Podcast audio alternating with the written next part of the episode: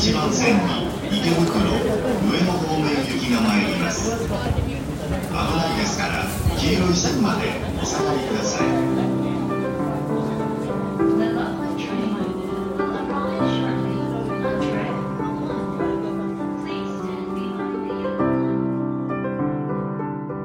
跨进了令和，东京如今又是什么模样？日本的旧性格是否有了新的偏移？ 更深层的东京，仍是我们以为的那个样子吗？走过震灾的复兴，走过史上第一次奥运的延期，走在这座过度敏感的城市里，有时令人爱不释手，有时困惑却又难以脱离。那一股自然而然的矛盾共存。正是东京吊诡的魅力。我是张维中，这是我的新书《东京直送》。拆开华丽的包装纸，发现东京顽固又可爱的真实。再一次，让我细心打包，直送给你。东京城市与人际关系的在地体会，日常东京鲜为人知的小小惯性。东京直送。原点出版发行。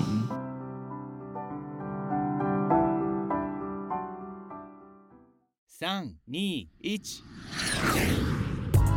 张维中的东京模样。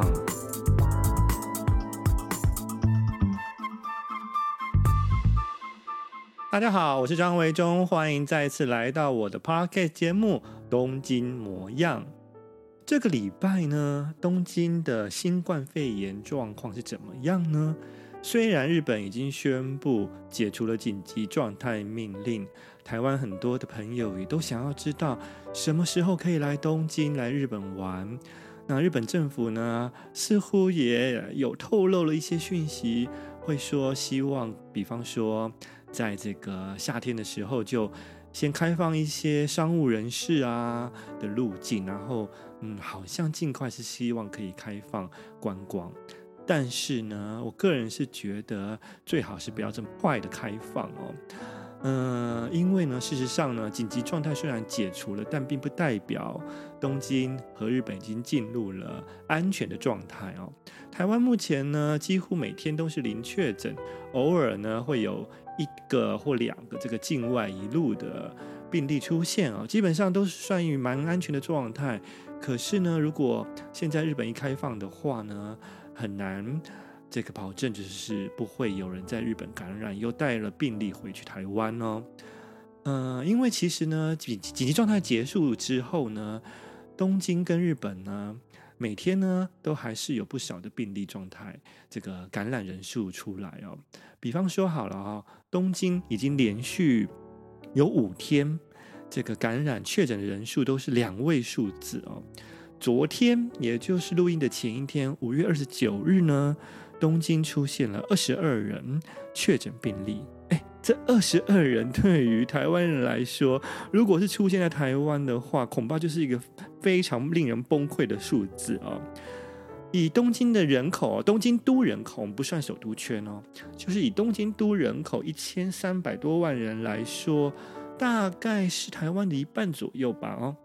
所以呢，依照这个比例来看呢，二十二个人的数字其实是蛮高的哦。那今天呢，五月三十号录音时间的这一天呢，好像也有十五个左右吧。所以其实已经连续的五天都出现了两位数字的确诊感染人数，只是在东京都哦。呃，日本其他地方呢，也是有一些没有完全控制下来的状况发生。比方说好了，现在比较令人担心的是北九州市哦，就是在这个福冈那边哦。嗯、今天呢也是有十六人感染哦，八天连续下来呢，感染确诊的人数有八十五人，其实还是蛮高的哦。那东京都的状况呢？之前这个东京都知事啊，小池百合子有说，如果呢东京的感染人数状况呢是在就是一个礼拜啊，就是依照前一个礼拜的感染人数的状况来呃衡量的话。假设呢，这个新的阳性的感染者确诊人数啊，一天如果有超过二十个人，那感染途径呢，有百分之五十都无法确定是从哪里感染而来。还有呢，就是相较于前一周的比较性来说，呃，确诊人数是比前一周高的啊。就是刚刚说到的有这个三个条件的状况，如果其中有任何一个达到了标准的话，东京都政府呢，虽然紧急状态，国家的紧急状态解除了，东京都也会呃发布自己的啊所谓的这个警告灯号哦，警告。东京都又进入了另外一波的必须提高警觉的状态。但是啊，我们刚刚说了，其实连续五天东京都已经达到了两位数字的感染人数。虽然每天呃并没有超过二十个人，但是感染途径呢，找不到感染途径呢，其实高达了超过百分之五十三左右哦。所以其实已经达到了之前东京都知事说。应该要发布警告命令的警告灯式的这个标准了。不过，我觉得讽刺的事情呢，是虽然已经达到了他所谓的标准，但这个东京都知事却说：“嗯，我们先暂时缓一缓哦，下个礼拜再来看看状况之后再说。”蛮令许多的专家跌破眼镜的。因为呢，其实已经达到了他先前说的标准，他却突然间紧急刹车，不发布这个东京警告标识哦。原因为什么呢？是因为呢，其实啊，嗯、因为在这个一个多月的将近两个月的紧急状态命令中啊，很多店家都没有开业嘛，就没有营业，所以很多的这个中小企业的店家呢，都撑不下去了，面临了嗯、生存危机，很多的。小小型的店家都已经倒闭了哦，那所以呢，在这个经济状况的危机之下呢，这个东京都知事小池都知事呢，就希望赶快呢能够进入他所谓的呃第二阶段哦，也就是开放更多的商家能够赶快继续营业啊。总之就是蛮两难的哦，你要如何呃避免就是说这个。确诊人数的增加，没有感染的风险哦，但是呢，你又要顾及到大家这个做生意的人的经济民生问题，非常非常的难以解决的一个困境。所以，好像我听说，就台湾的有一些旅行社已经在卖这些秋天啊赏红叶的一些行程哦，就是到日本来玩呐，或者是有一些朋友呢，他们也估算，就是说啊，可能十月以后台湾就会开放。国门可以出去观光啊，或者是日本有可能也是在十月会跟着台湾的脚步，把台湾列入到第一个开放的名单当中的标准哦。嗯，但是我就觉得是说，大家可能要先三思而后行，先缓一缓，不要这么快哦。因为事实上呢，就像我刚刚说的，其实到目前为止呢，都没有非常的明朗，就是说。日本或东京已经可以趋向零确诊的状况都没有，嗯，好像就是一不小心又会再爆发的那种感觉哦。好吧，新冠肺炎的事我们就先谈到这里。嗯，今天节目的另外一个主题就是想要聊一下台北诚品书店敦南店，嗯，要在五月三十一号呢正式的结束营业了。我想，对于所有喜好诚品书店，或者是喜欢阅读，以及是陪着诚品书店一起成长的台北人啊，甚至是住在国外的人吧，哦，就是可能很多人当初到台北玩的时候，是把诚品敦南店当做一个重要的观光据点，而且事实上呢，诚品书啊书店敦南店也是世界上第一个二十四小时营业的书店哦。在日本，嗯，也非常有名，所以诚品敦南店的结束营业，我想对于很多人来说，都是一个时代印记的结束哦。嗯，成，品敦南店，我想聊一下，对我个人而言，有什么样的回忆，或者是有什么第一次值得被记录下来的事情呢？诚品敦南店是在一九九五年。搬到现在的这个地方开始营业的哦，在那之前呢，也是在附近，就是仁爱敦南圆环啊，那个时候是诚品书店仁爱店哦。对，那在一九九五年，搬到敦化南路，就是敦敦南店的现址开始营业呢，到二零二零年，就是过了大概二十五年左右的时间。换句话说，如果你大概是二十五岁左右的朋友呢，在听我的 podcast 的朋友，所以你应该是一出生的时候，敦南店就是在现在这个位置。你所认识的诚品敦南店，在仁爱圆环就是在那个位置哦。可对于我来说呢，对于我这个时代而言的人来说呢，一九九五年，比方说我好了，一九九五年，其实我已经大学二年级了，哇，马上算一下知道我现在几岁了，对不对？对。所以大二的时候呢，那个时候敦南呃，就是诚品书店要搬家的时候，其实是一个非常大的新闻啊。所以很多的活动啊，就是都在那个阶段举办啊，留下了很深刻而且是划时代的创纪录的一些意义啊。那所以九九呃一九九五年，在这个现在这个敦南店开始营业之后呢，嗯、呃，其实对我来说就是有很多的呃特别新鲜的。呃，记忆是从那边开始的。比方说，我出第一本书是一九九七年哦，所以呢，可以说是我从第一本书开始上市，在台湾上市，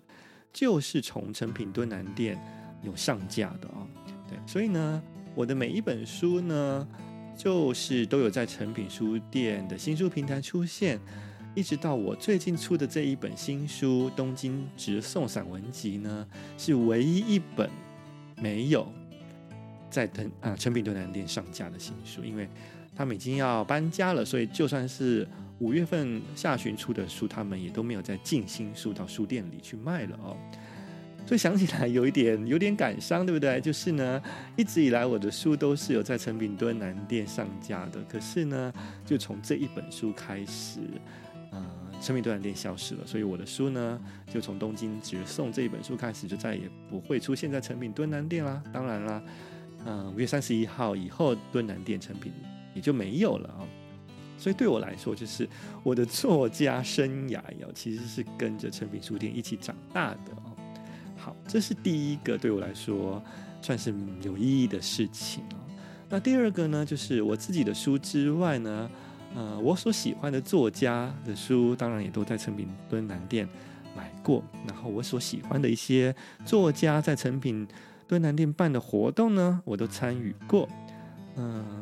比方说一个最有纪念意义的，就是日本作家吉本芭娜娜。吉本芭娜娜呢，在多年前第一次到台湾书店里头办签名会，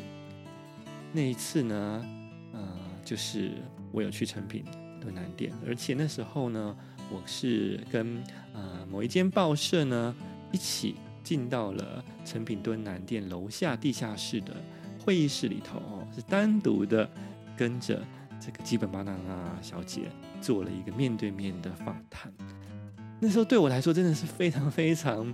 开心的事情，因为我。嗯，从大学时代就很爱吉本巴娜娜的作品哦，然后真的没想到有一天居然，嗯，吉本巴娜娜会来到台湾，然后而且呢，那个时候我记得是吉本巴娜娜从来都没有到过国外办过签书会哦。事实上，其实日本作家在台，在这个日本哦，嗯，像吉本芭娜这样等级的作家，基本上在日本也是不会在书店里头办签名会的哦，不像我们台湾的习惯。所以我还记得，就是那时候进到会议室里头，看见吉本芭娜出现在我面前啊，然后做采访啊，然后嗯，那个我真的是当时心跳加速，就好像看到什么超级巨星的偶像出现在你面前一样哦。对，然后呢，嗯、呃，那时候也拍下了非常非常珍贵难得的一张合照，但没想到我已经忘了到底是谁帮我拍合照的，那个照片是模糊的。对所以这成为我多年以来的一个遗憾哦。但是呢，就是那时候的一些心情上的啊、呃、那种激动的兴奋情绪，到现在回想起来还是非常非常的真实哦。对，但要说明的一件事情是，那时候我其实日文日文啊是这除了参与我喜欢的作家的那些活动之外啊，我自己也是在诚品敦南店办过活动哦。我记得，嗯，我的呃日本三日秘境的出版哦，书名叫做《呃爱的魔幻旅行》的一个新书分享座谈会，就是在诚品书店楼下的这个会议室哦，视听室所举办的哦。那个会议室、视听室呢，大概可以坐两百人左右吧。那那一次几乎是客满的，所以嗯、呃，印象很深刻。那除了这一本我自己的书之外呢，我跟这个张曼娟老师还有孙子平一起合作的文学绘本哦，《麒麟汤》我的这本书哦。那这个文学绘本的分享会呢，也曾经是在诚品敦南店这个我刚刚说的视听室所举办。更早以前哦，好像是在二零零四年左右吧，还有在诚品办过一次活动，但那时候不是我个人的活动，而是那时候是在曼俊老师的成立的作家经纪公司子时作坊，子时作坊办了一个，嗯、算是跟这个网友的见面会哦。呃，作家们跟这个常常在网络上面留言的读者朋友们，在这个咖啡馆哦，在这个诚品敦南店地下二楼的一间咖啡馆办了一个活动。说到这咖啡馆啊，我想如果你是诚品敦南店的老主顾的话，应该会有印象，这个咖啡馆曾经叫过的哪些名字？在我对敦南店呃有这个记忆的历史的过程当中呢。印象最深刻的是早期的有两个名字，第一间是这个海边的卡夫卡，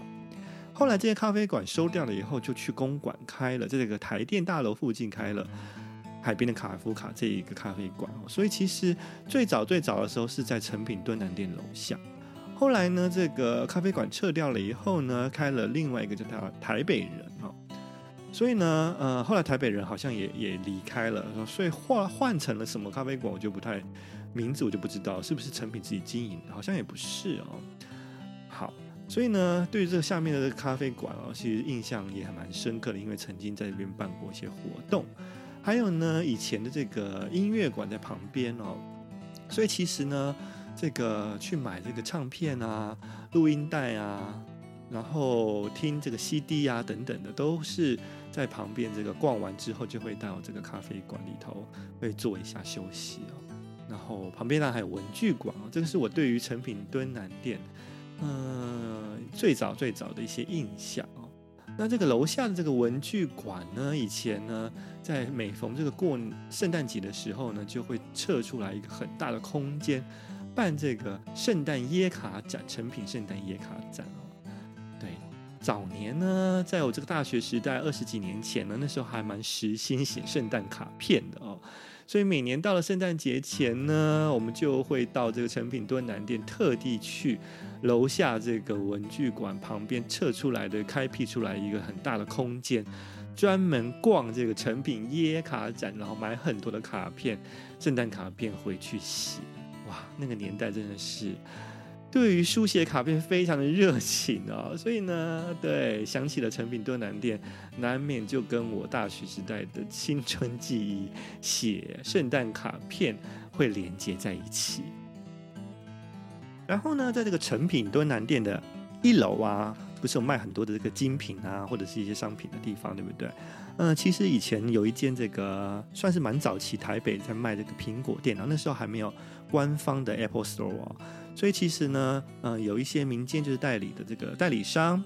呃，其中有一间呢，就是在成品敦南店一楼有一个卖苹果的专柜哦。我跟苹果电脑的第一次相遇呢，就是在这里。那时候我本来是要去准备，就是说买这个笔记型电脑，但一开始其实完全没考虑过 Apple 的产品。那时候我不会用 Apple 的东西哦。那时候用 Apple 的人也非常少，当然没有 iPhone 咯，也连这个。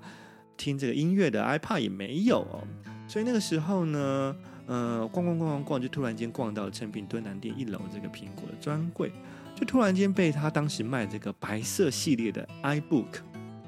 吸引到了，非常漂亮。对，所以呢，大家知道，如果是熟悉我的朋友都知道，我其实是一个还蛮注重外形外在的人哦。对，你要说我是这个外貌协会，我是不否认的哦。所以一开始就被这个苹果电脑所吸引了，所以在这边买了我的第一台的苹果电脑。从此以后呢，我就跟 Windows 系统说了拜拜，直到现在。所以其实我第一次跟苹果的相遇，也就是在诚品敦南店。那这个后来呢，我曾经把它转化成了另外一个经验，写到了小说当中，就是我去年出版的小说精选集代替说再见同名小说当中。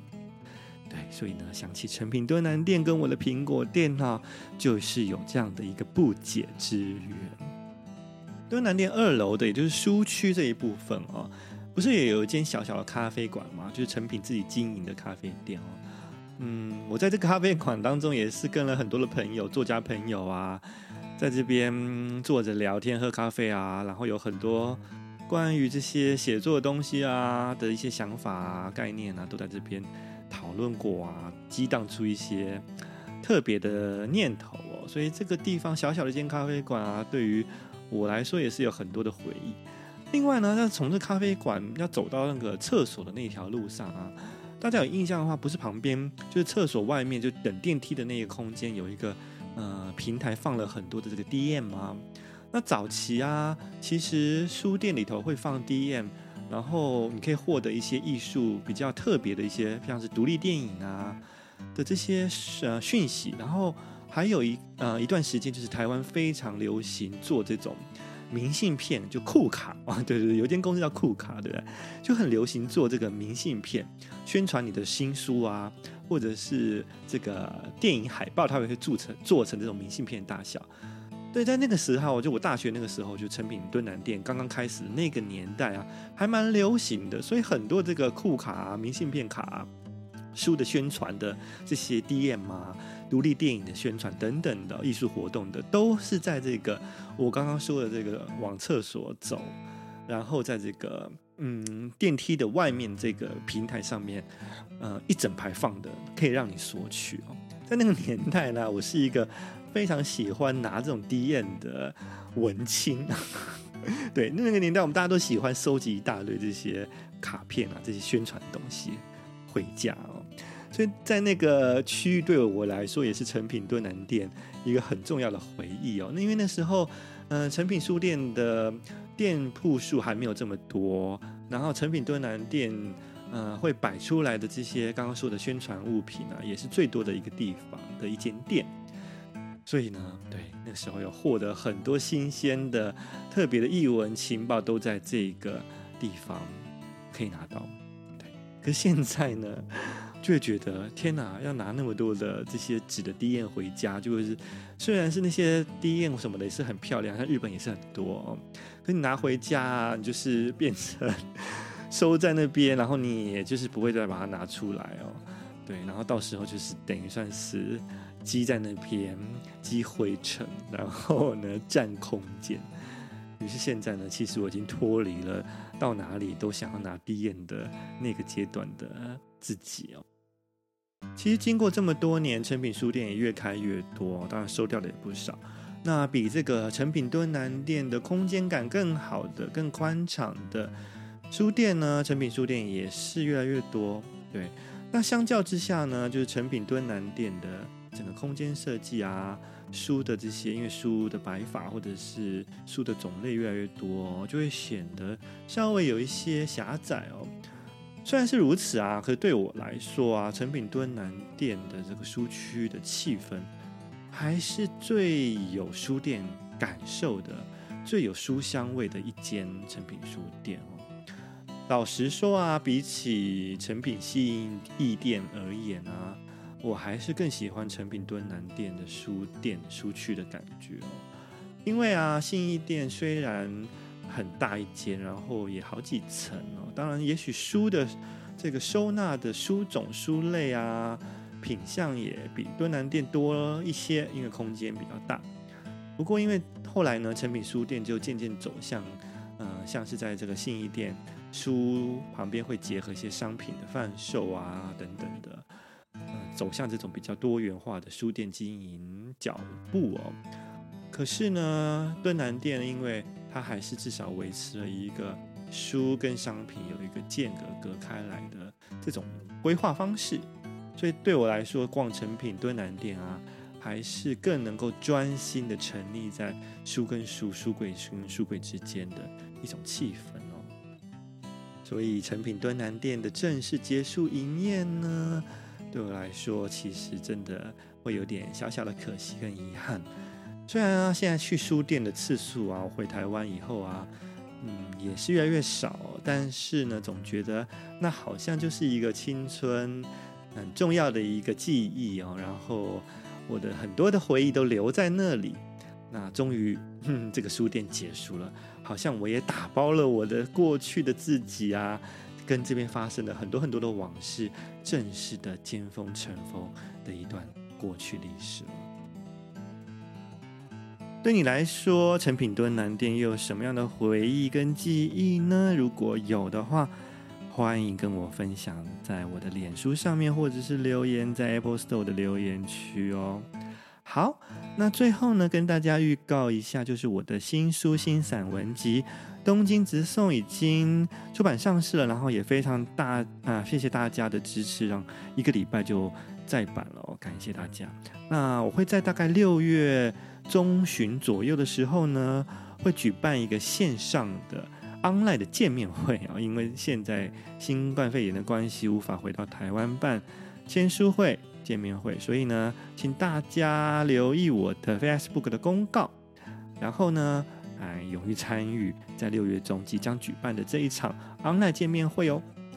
那今天的节目就到这边结束了，祝福大家有一个美好周末，还有一个开心的新的一个礼拜，我们下回见，拜拜。